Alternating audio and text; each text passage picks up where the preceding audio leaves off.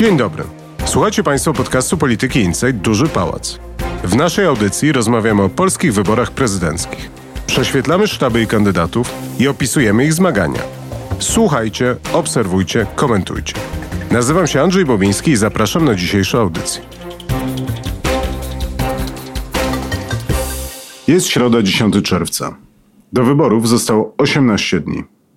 Sondaże się rozmnażają, pączkują wątpliwej jakości prognozy. Niemniej z chaosu informacyjno-danowego wyłania się dosyć jasny obraz tego, co wydarzy się po 28 czerwca. Do drugiej tury najprawdopodobniej przejdą urzędujący prezydent Andrzej Duda i kandydat wystawiony przez PO, prezydent Warszawy Rafał Trzaskowski. Dziś wraz z Aśką Sawicką i Wojtkiem Szackim będziemy rozmawiać o tym, czego możemy się spodziewać w drugiej turze wyborów prezydenckich. To może zacznijmy od 28 czerwca. Jak dziś oceniacie jakimi mniej więcej wynikami zakończy się pierwsza tura. Szczególnie interesują mnie wyniki dwóch naszych dzisiejszych bohaterów oraz frekwencja. Myślę, że prezydent y, będzie miał wynik w okolicach 40%, ale jednak powyżej tych 40%. On ma teraz y, zdecydowany trend spadkowy w swoich notowaniach. Ma mniej więcej 43-44% poparcia. Myślę, że w ciągu następnych dwóch i pół tygodni jeszcze może trochę zjechać, ale nie sądzę, żeby zjechał znacząco poniżej 40%. Rafał Trzaskowski z kolei miał skok sondażowy od początku swojego startu, ale w ostatnich badaniach się raczej zatrzymał na poziomie tam 27-28%. Myślę, że on ma szansę jeszcze wzrosnąć do okolic 30, ale też nie spodziewam się, żeby oni jakoś się zbliżyli bardziej niż różnica 10 kilkunastu punktów. A pytałeś jeszcze o frekwencję. Niewiele mamy tak naprawdę badań na temat deklarowanej frekwencji. Większość sondaży nie publikuje tego, natomiast z tych, które publikują, widać, że ta frekwencja powinna być wysoka. Też pamiętajmy, że mamy za sobą maraton wyborczy wyborów europejskich, samorządowych i parlamentarnych, w których w każdych z nich frekwencja była rekordowa. Natomiast też zwykle tak było, że w wyborach prezydenckich frekwencja była wyższa niż w innych wyborach, które się odbywały w podobnym do prezydenckich czasie. Więc jeżeli ostatnio w wyborach parlamentarnych była rekordowa frekwencja na poziomie 62%, to gdyby ten trend się sprawdził, a wiele wskazuje na to, że ten trend powinien się sprawdzić, to w wyborach prezydenckich powinna być taka lub wyższa. Wygląda na to, że czas takich skoków sondażowych się skończył. Myślę, że teraz o żadnym wyraźnym trendzie mówić nie można. Są jakieś takie mikroruchy. No, wydaje się, że prezydent może jeszcze ciut stracić, a może się utrzyma. 40 z jakimś naddatkiem będzie po stronie Andrzeja Dudy. Myślę, że Rafał Trzaskowski dobije w okolice 30%, natomiast jest taki mikrotrend jeszcze po stronie Szmona Hołowni spadkowy każdym badaniu traci odrobinę w porównaniu do poprzednich. Ale tutaj nie spodziewałbym się już rewolucji, chociaż jest jeden czynnik, a w zasadzie trzy czynniki, czyli trzy debaty prezydenckie planowane na przyszły tydzień, które mogą coś jeszcze zmienić. Wiadomo, że one będą miały przy tej mobilizacji, którą obserwujemy, sporą oglądalność. Jeśli któryś z kandydatów wypadnie wyraźnie gorzej lub wyraźnie lepiej niż się tego wszyscy spodziewali, to jeszcze jakieś zmiany sondażowe możemy zaobserwować, ale generalnie wniosek jest taki, że raczej rewolucji nie będzie i raczej ani Andrzej Duda nie wygra już w pierwszej turze, ani żaden z kandydatów opozycyjnych nie dogoni Rafała Trzaskowskiego. No to ja tu sobie pozwolę na odrobinkę odważniejszą wypowiedź. Wydaje mi się, że dwie rzeczy mogą się wydarzyć. Znaczy, jedna to jest to silne rozpolitykowanie i to się wiąże pewnie z debatami, ale też z kwestią tego, że będziemy się zbliżać do samych wyborów i wtedy jest ten moment, kiedy ludzie się bardziej interesują polityką, dużo więcej o niej rozmawiają. Ludzie, którzy na co dzień polityką się kompletnie nie interesują. I to jest taki moment, kiedy trendy przyspieszają. Więc zgadywałbym, że coś się jeszcze może wydarzyć większego w tym ostatnim tygodniu, 10 dni przed wyborami, i że tutaj może nastąpić pewien ruch. Nie jestem aż tak odważny, żeby ocenić, jaki to będzie ruch, ale zgadywałbym, że to może spowodować jednak pewne przyrosty dla Rafała Trzaskowskiego z racji na tą nasilającą się polaryzację i też na takie silne parcie medialno-ekspercko-komentatorskie, że bardzo ważny będzie ten wynik Rafała Trzaskowskiego w pierwszej turze i to może przekonać iluś wyborców antypisowskich, którzy dziś deklarują głos na Szymona Hołownię, Władysława Kośniaka-Kamysza chyba już nie na Roberta Biedronia, bo on nie ma z czego schodzić, ale którzy jednak zdecydują się zagłosować przez zaciśnięte zęby na Rafała Trzaskowskiego po to, żeby dać mu większy kapitał startowy przed drugą turą. Z drugiej strony jest też pytanie o kandydata Krzysztofa Bosaka, czy on będzie w stanie uszczknąć jakiegoś poparcia Andrzejowi Dudzie, ale zgadywałbym, że raczej nie, że tutaj będzie silna mobilizacja, konsolidacja wyborców Dudy. Jeżeli chodzi o frekwencję, to jest, są te kwestie epidemiczne, o których pewnie tutaj nie będziemy nie głęboko wchodzić, no ale to jest pytanie, czy rzeczywiście te wybory będą przebiegały normalnie w lokalach, jaki będzie stan zarażeń i czy będą jakieś obszary Polski wyłączone z głosowania tradycyjnego i w pełni przekierowane na głosowanie korespondencyjne, to może spowodować, że ta frekwencja będzie jednak sporo niższa niż byśmy się tego spodziewali dziś.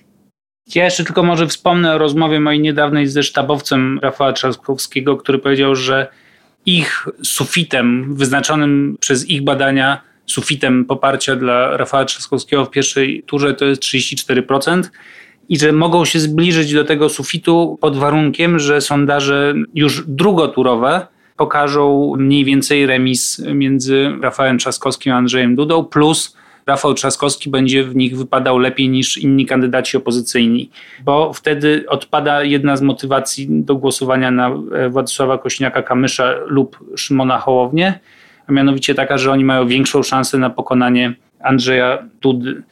Ma to sens. To teraz może właśnie byśmy przeszli do rozmowy, na którą się mówiliśmy, to znaczy rozmowy o drugiej turze. Tu są jakby trochę trzy wątki, które chciałem poruszyć.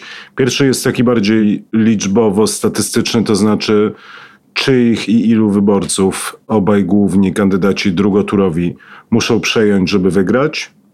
A w drugiej części chciałem porozmawiać trochę o strategii kampanijnej i porozmawiać z wami o tym, na ile w tym momencie oni powinni a może już po prostu włączyli ten tryb drugoturowy i czy to im pomaga, czy przeszkadza w osiągnięciu maksymalnie dobrego wyniku w pierwszej turze.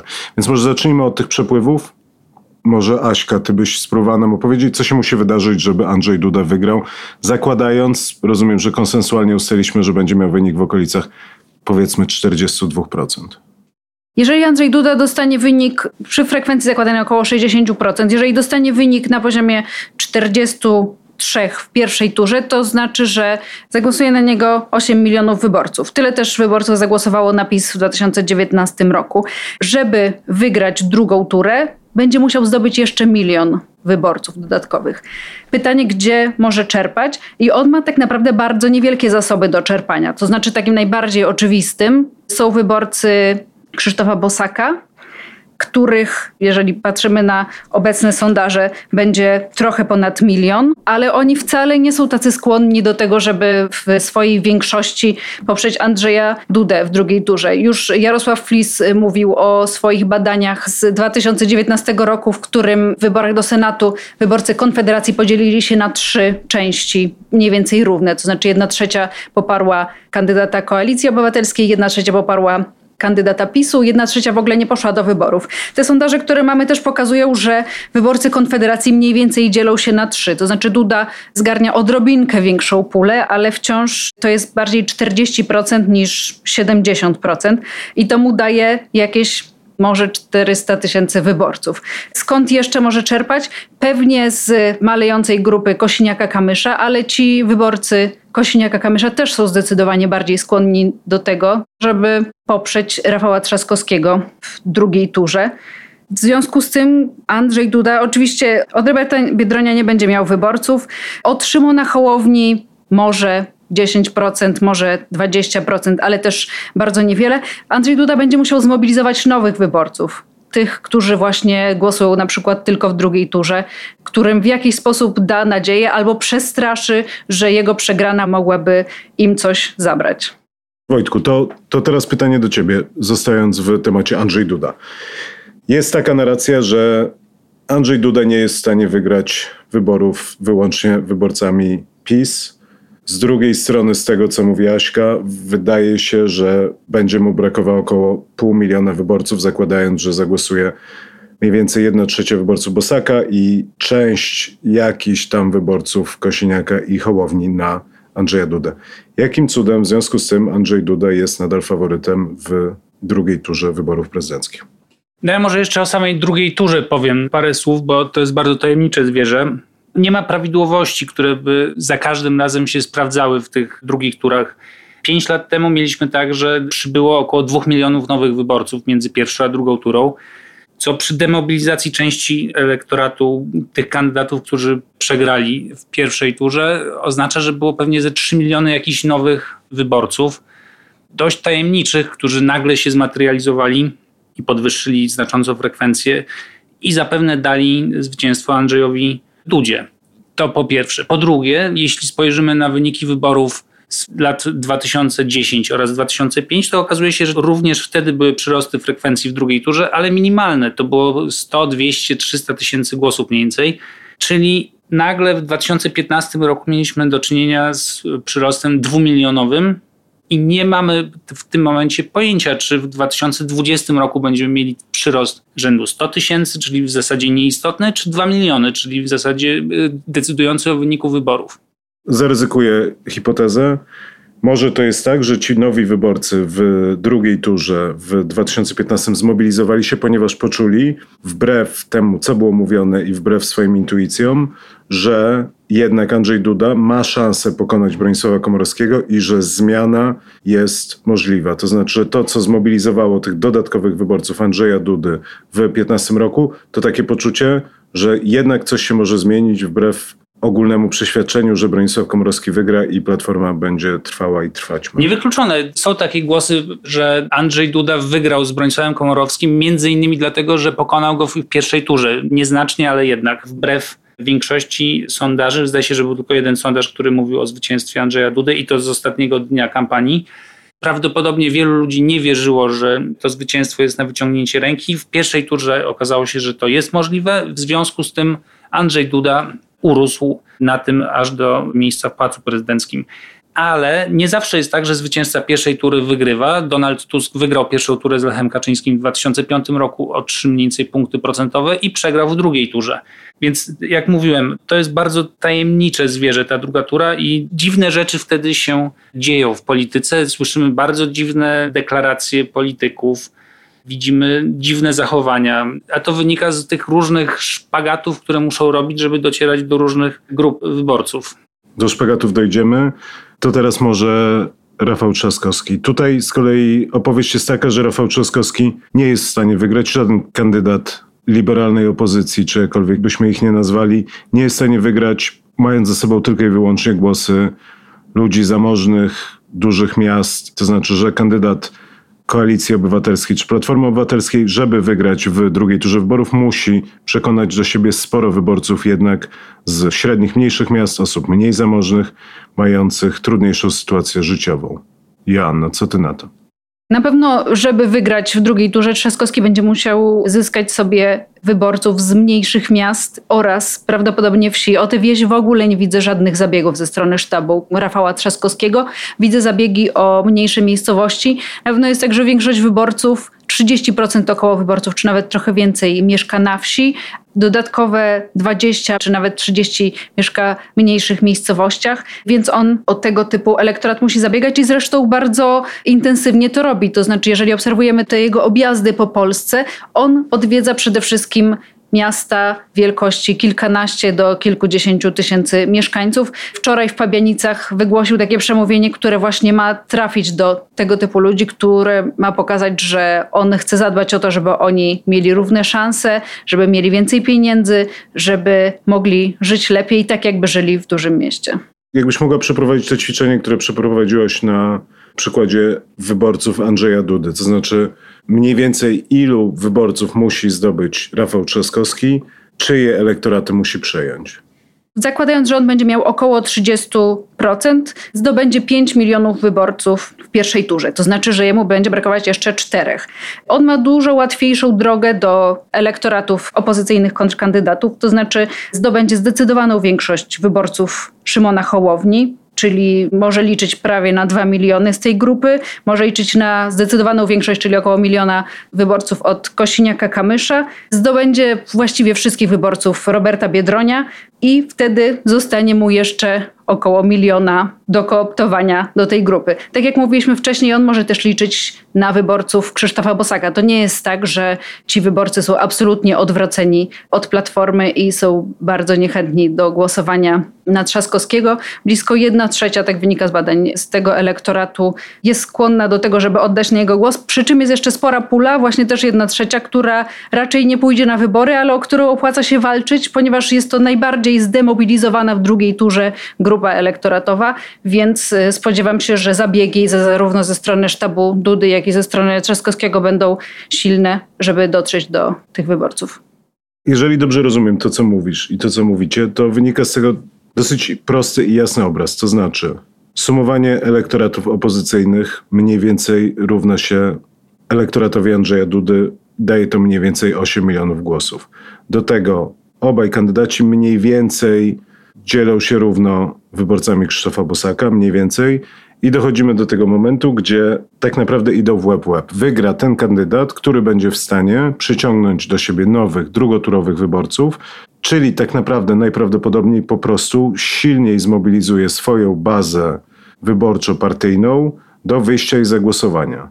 Problem polega na tym, że ta grupa, którą trzeba będzie dodatkowo zmobilizować, jest mocno niezdefiniowana. No to teraz przechodzimy do drugiej części tej rozmowy, to znaczy jak kandydaci próbują, jak mogą próbować przemówić do tej grupy.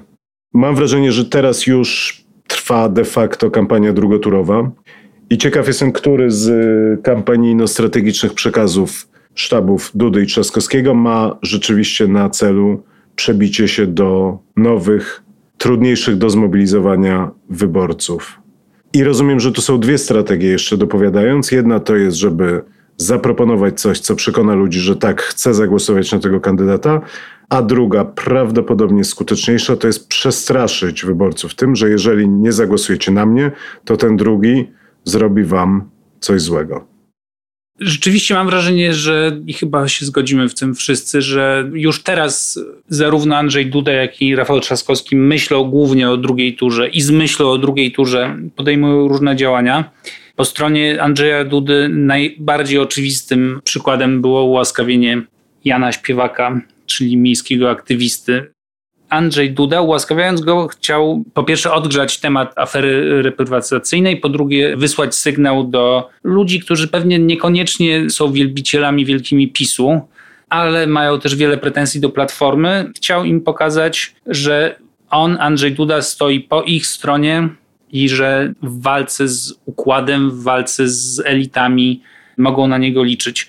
To pewnie nie przekona tych ludzi do głosowania na samego Dudę, ale prawdopodobnie zniechęci ich do głosowania na Rafała Trzaskowskiego w drugiej turze. Jest też kilka takich mniejszych ruchów. No, na przykład wiadomości pokazują ostatnio często kandydatów PSL-u oraz Szymona Hołownię w wypowiedziach antytrzaskowskich. To ma wbić klin między wyborców tych kandydatów. Po drugie, w mediach społecznościowych jest dużo wyborców Szymona Hołowni, którzy narzekają na Gazetę Wyborczą, na TVN za stronniczość, za sprzyjanie Rafałowi Trzaskowskiemu. Powstaje taki klimat, który ma też wbić klin między wyborców Hołowni a wyborców Trzaskowskiego.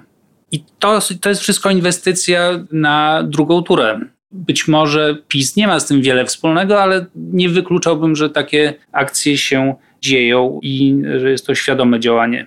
Po stronie Rafała Trzaskowskiego z kolei też są działania ewidentnie obliczone już na drugą turę. Przede wszystkim odklejenie się od Platformy Obywatelskiej. Rafał Trzaskowski nie występuje ostatnio w towarzystwie Borysa Budki, czy też tego Borysa Budki jest zdecydowanie mniej. Pokazuje się raczej z samorządowcami. Ten jego tour po miastach jest organizowany na zaproszenie samorządowców z danych miast. Oni się często też pojawiają przed nim i przemawiają. Rafał Trzaskowski stara się różnicować przekaz w zależności od regionu. W Krakowie jest konserwatywny, w Gdańsku wolnościowy, w Poznaniu solidarnościowy i nie widzę tam wszędzie loga Platformy Obywatelskiej, które by go raczej ściągało w dół, więc jest taki bardziej ponadpartyjny, samorządowy, z szerokim wsparciem. To też jest takie bardzo drugoturowe już. Tak, natomiast ja szczerze mówiąc też mam wrażenie, że Trzaskowski trochę spuścił z tonu, jeśli chodzi o polaryzację. To znaczy, że mniej jest tego jego polaryzacyjnego przykazu, który był obliczony bardziej na pierwszą turę, żeby pokazać, że w pierwszej turze liczy się on i kandydat z PiSu, a reszta jest tak naprawdę poza stawką. Ja spodziewałam się w jego wczorajszym przemówieniu, które wiadomo było, że w Pabianicach ma być jakimś takim nowym otwarciem, wyjściem programowym, że to będzie jakiś ukłon w stronę właśnie wyborców Konfederacji. A szczerze mówiąc, nic takiego tam nie zauważyłam, a nawet te jego postulaty, żeby równość kobiet, dostęp do żłobków, czy więcej pieniędzy z Unii, wiadomo, że Krzysztof Bosak nie chce więcej pieniędzy z Unii, jakoś mi do tego nie pasowały, więc y, ja jeszcze obserwuję, spodziewam się, że będzie tego więcej, ale na razie widzę to, o czym Wojtek mówi, ale to są jakieś tak naprawdę drobne chyba sygnały. Z tą polaryzacją to moim zdaniem jest ciekawie, bo Pewnie jakieś 2-3 tygodnie temu dużo mówiliśmy o tym, że oba główne obozy grają bardzo silnie na tą polaryzację, dlatego że ona daje im przepustkę do drugiej tury i jest jakąś taką melodią, do której oni lubią śpiewać i tańczyć. I to jest fragment tej naszej rzeczywistości politycznej, który bardzo silnie ustawia tą scenę, wzmacnia te zwaśnione obozy, ale z drugiej strony utrudnia bardzo przyciągnięcie do siebie nowych wyborców i na tym z kolei grają ci inni kandydaci, o których dzisiaj mniej rozmawiamy, typu właśnie Szymon Hołownia. Więc zastanawiam się, na ile rzeczywiście jest tak, bo z kolei po stronie PiSu tego nie widzę, tak? Znaczy nie widzę odejścia od polaryzacji, wręcz przeciwnie, cały czas cała machina propagandowo-kampanijna jest nastawiona na atak na Rafała Trzaskowskiego.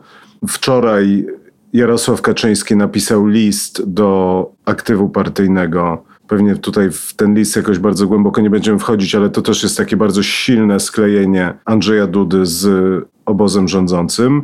Bardzo dużo w kampanii jest Mateusza Morawieckiego, rządu, inwestycji rządowych, walki z epidemią i wszystkich przekazów o tym, że musi być jedność rządu i prezydenta. To jest przekaz bardzo silnie ustawiony na pokazanie, że Andrzej Duda jest najlepszym możliwym kandydatem PiSu i dla PiSu w tym momencie i nie widzę tutaj jakiegokolwiek otwarcia na wyborców niepisowskich. Ja sądzę, że machina PiSu, najszerzej mówiąc, czyli medialno-partyjna, będzie skierowana raczej na demobilizację wyborców opozycyjnych, tych kandydatów innych niż Trzaskowski i Duda. To jest ten e, klin, o którym Raczej mówiłeś, tak? tak. Sądzę, że oni są w tej drugiej turze w lepszej pozycji strategicznie niż Trzaskowski, ponieważ Andrzej Duda nie będzie się umizgiwał za przeproszeniem do wyborców lewicowych raczej. Pewnie jakiś gest pod ich adresem zrobi, ale nie będzie to ten najważniejszy front. On ma przekonać jak najwięcej zwolenników Kośniaka Kamysza oraz Hołowni albo do pozostania w domu, albo do zagłosowania na Andrzeja Dudę oraz powalczyć o wyborców Krzysztofa Bosaka. Łączy tych wszystkich kandydatów pewien konserwatyzm, katolicyzm, a w przypadku Bosaka silnie eksponowana prawicowość. PiSowi przynajmniej na starcie wydaje się, że łatwiej będzie uderzyć do tych wyborców, bo na przykład wyborcy Krzysztofa Bosaka mają liczne pretensje do PiSu za bycie socjalistami, natomiast w sferze światopoglądowej, ideowej jest im bardzo blisko, zwłaszcza do niektórych polityków Zjednoczonej Prawicy. Więc spodziewam się, że te tematy, na przykład, które teraz się pojawiły, czyli uchodźcy, którzy nagle wrócili do wiadomości i do przekazów dnia PiSu, stają się pomostem, którym wyborcy Konfederacji mają przejść do Andrzeja Dudy. Natomiast ja z drugiej strony też nie spodziewam się, żeby Rafał Trzaskowski w jakiś szczególny sposób zabiegał o elektorat lewicy, bo on stał się w ostatnim czasie niewielki, a dwa, że on raczej go ma w kieszeni i dlatego spodziewam się, że Rafał Trzaskowski też będzie raczej łowił po prawej stronie, chociaż rozumiem, że będzie w tym mniej wiarygodny niż Andrzej Duda, ponieważ ma przekonania bardziej lewicowe niż Andrzej Duda. Trzaskowski i jego otoczenie liczy na to, że w drugiej turze uda się złowić część wyborców Krzysztofa Bosaka, ponieważ oni są na tyle antysocjalistyczni, że wystarczy pokazać, jak bardzo socjalistyczny jest Andrzej Duda i rząd PiSu, żeby ci wyborcy zagłosowali na Trzaskowskiego. Ale nie wydaje mi się, żeby to była strategia z szansami na powodzenie, ponieważ dla wyborców Konfederacji zapewne zarówno Platforma, jak i PiS to są partie socjalistyczne, a w przypadku dwóch podobnych bytów socjalistycznych będą się kierowali raczej tymi względami światopoglądowymi, które PiS pewnie będzie świadomie wzmacniał. Wydaje mi się, że to, do czego się sprowadza ta druga tura, i to jest tak naprawdę pytanie, które chciałem Wam zadać, i myślę, że dylemat, przed którym stoją sztaby, to znaczy jak uczynić, żeby ta druga tura była albo referendum za lub przeciw PiSowi, albo referendum za lub przeciw Platformie. I de facto do tego to się sprowadzi, że to będzie miało tą maksymalną siłę mobilizacyjną, żeby przekonać wyborców jednak, nie wiem czy środka, ale niezmobilizowanych, nie przypisanych do żadnego obozu, że warto zagłosować, dlatego że to jest znowu referendum za lub przeciw jedną z partii. I teraz moje pytanie do Was brzmi: jak Waszym zdaniem na tym etapie, kto ma większą szansę, żeby ustawić narrację przed tą drugą turą i spowodować, że dyskusja będzie, czy to PiS, czy trzeba za przeproszeniem pogonić PiS, czy trzeba za przeproszeniem ostatecznie pogonić platformę z życia politycznego. No to jest śmieszne, bo obie partie bardzo uciekają przed sformatowaniem w ten sposób tej drugiej tury. Spójrzmy na działania PiSu z ostatnich tygodni, a może nawet miesięcy. Nagle zniknęły zmiany w sądownictwie, to znaczy są jakieś zmiany personalne, ale o nowych projektach ustaw. No to ci się wezmę, ta, ta, wczorajsza Izba Dyscyplinarna, która uniewinniła Igora Tuleje, była takim właśnie ciekawym zabiegiem. PiS stara się teraz uniknąć wszystkich tych tematów, które, i to też jest strategia drugoturowa, uniknąć wszystkich tematów, które by pozycjonowały tę partię jako tę, która zagraża praworządności, relacjom z Unią i pokazuje swoją twarz modernizacyjno-inwestycyjno-socjalną. Z drugiej strony Platforma ucieka również od tej retoryki praworządnościowej. No, Rafał Trzaskowski też niespecjalnie podgrzewa temat praworządnościowy. Mam wrażenie, że obie partie trochę ukrywają swoje prawdziwe oblicze, czy też to, z czym były e, kojarzone przez ostatnie lata i ta mimikra jakoś będzie się utrzymywała aż do tego 12 lipca. Tak, natomiast jeżeli pytasz o tę drugą turę jako ustawioną, jako głosowanie przeciwko PiSowi albo przeciwko Platformie, to wydaje mi się, że mimo wszystko Andrzej Duda byłby w gorszej sytuacji, gdyby Platformie udało się w ten sposób to ustawić, bo wydaje mi się, że Duda jest w tym momencie bardziej sklejony z PiSem niż Rafał Trzaskowski z Platformą. Trzaskowski nigdy nie wszedł w te struktury platformerskie jakoś zbyt głęboko. Przez ostatnie półtora roku był prezydentem Warszawy, czyli też w tych partyjnych sprawach mniej uczestniczył. Andrzej Duda teoretycznie jest bezpartyjny, natomiast przez ostatnie tygodnie i miesiące bardzo mocno sklejał się z rządem i z rządzącymi, żeby pokazać, e, że on też jest odpowiedzialny za sukces. Jeszcze wtedy tak to było przedstawiane rządu w walce z koronawirusem. Wydaje mi się, że jest mocniej przedstawicielem tej partii, zwłaszcza, że to jest partia rządząca, że wszyscy teraz z tej partii patrzą na ręce, że tych polityków, przedstawicieli tej partii jest po prostu w przestrzeni publicznej więcej. I wydaje mi się, że jeżeli to będzie głosowanie antypis, antyplatforma, to ta emocja antypisowska ma szansę być silniejsza. Dobra, to na koniec jeszcze zapytam Was o dwie emocje, które moim zdaniem będą miały duży wpływ na tą drugą turę. Dodając do tego takiego głównego pytania i tego, jaka będzie oś sporu i oś konfliktu. Jedna emocja która gra zdecydowanie na korzyść, moim zdaniem, jednak Rafała Trzaskowskiego. Jest dosyć oczywiste. To jest, czy głosujesz za zmianą, czy za trwaniem. I mam wrażenie, że jednak w większości krajów, a szczególnie w naszym regionie, a tym bardziej w Polsce, poza dwoma wyborami, jednak głosuje się nadal za zmianą, bo ludzie są raczej niezadowoleni niż zadowoleni, raczej lubią sobie ponarzekać, niż poklepać się po plecach i że to jest po prostu taka emocja, niezależnie od tego, gdzie się człowiek umiejscawia na tej skali sympatii politycznych, to po prostu lubimy sobie ponarzekać i lepiej jest coś zmienić, niż zostawić, żeby było tak, jak było. To jeszcze może o trzech krótkich wnioskach moich przed drugą turą powiem. Czyli po pierwsze, ta zmiana, o której mówisz, ludzie zobaczą, że jest na nią szansa, tylko pod warunkiem, że wydarzą się pewne czynniki ludzie uwierzą w tę zmianę pod pewnymi warunkami.